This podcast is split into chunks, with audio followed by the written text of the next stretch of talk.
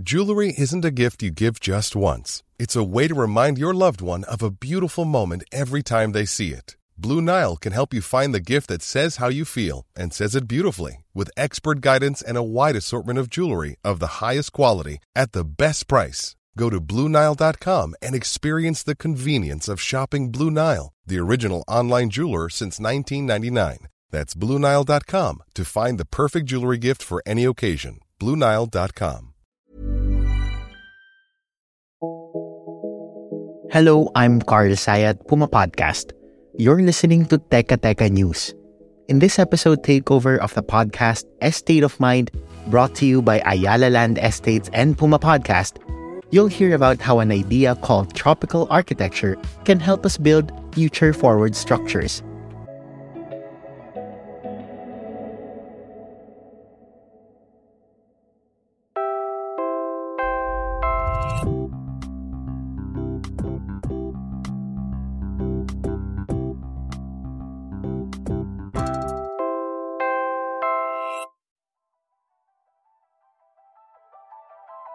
Three weeks ago, we were hit by severe tropical storm Paeng. Damage to infrastructure has been estimated conservatively at more than 4 billion pesos. We know it's only a matter of time before we face another disaster.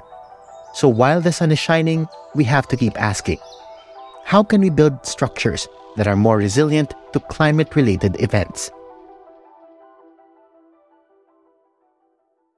So, tropical architecture is architectural design that's really geared towards working with a natural climate and environment to be able to create cooler spaces and comfort for the different users of the structure.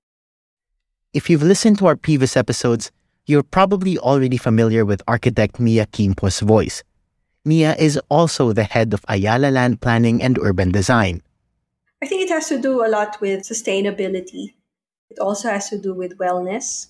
One for sustainability.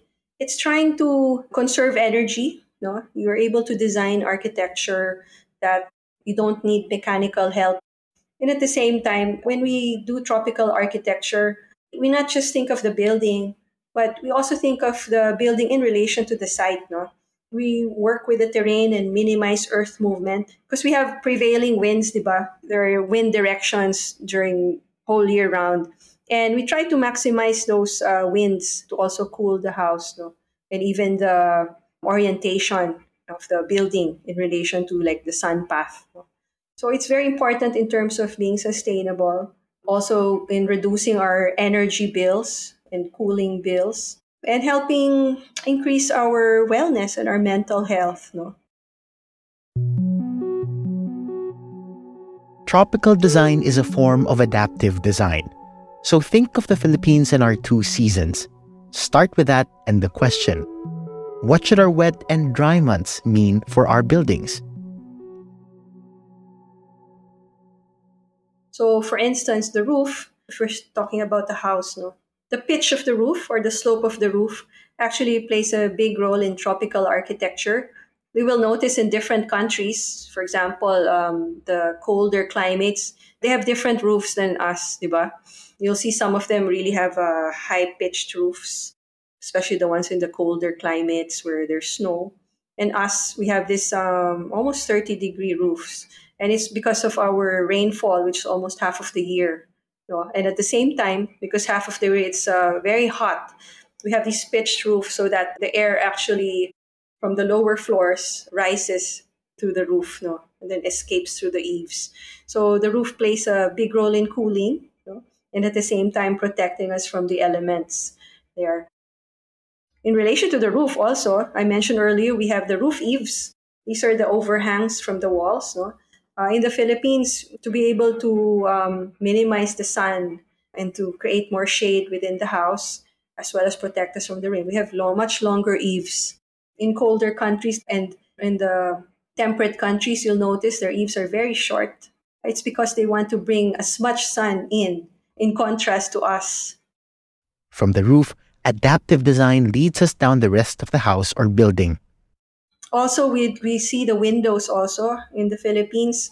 Preferably, we have uh, huge windows so that it's really so maaliwalas and you're able to bring in the air. But sustainability in tropical design isn't just about keeping cool. By now, it's also urgently about keeping all of us alive. In 2021, did you know the Philippines ranked 17th in the world in the Global Climate Risk Index? No, so we really rank highly. Knowing this, you know, tropical architectural design is really has a role in minimizing these future climate risk events. No, tropical design it really ensures that we design according to our local climate.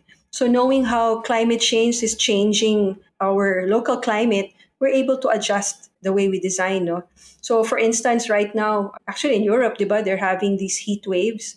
In the Philippines, then we we're, our our temperatures have actually been rising, and this has resulted in uh, sea level rise. And you know, diba, the Philippines, most of our cities are coastal.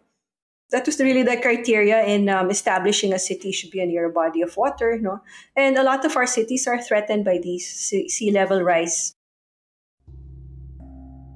Also, another threat is the urban heat island effect.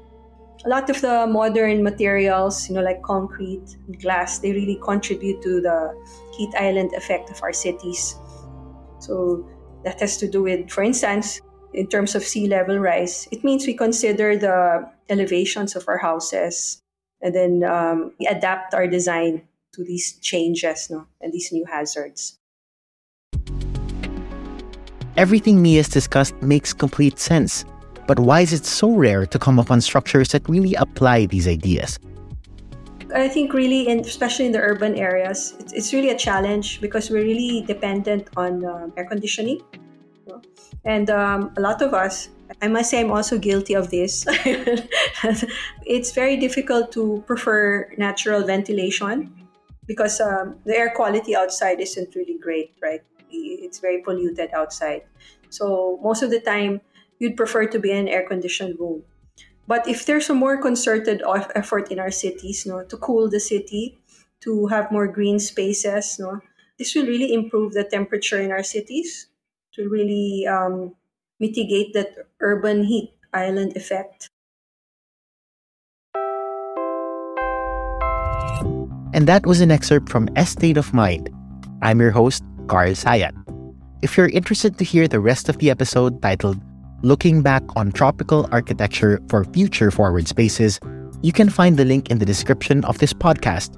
Follow Teka Teka News and Estate of Mind on Spotify, Apple Podcasts, Google Podcasts, or wherever you listen to podcasts. Stay updated with the latest shows and events by Puma Podcast by signing up for our community newsletter. Visit pumapodcast.com to sign up. Maraming salamat po.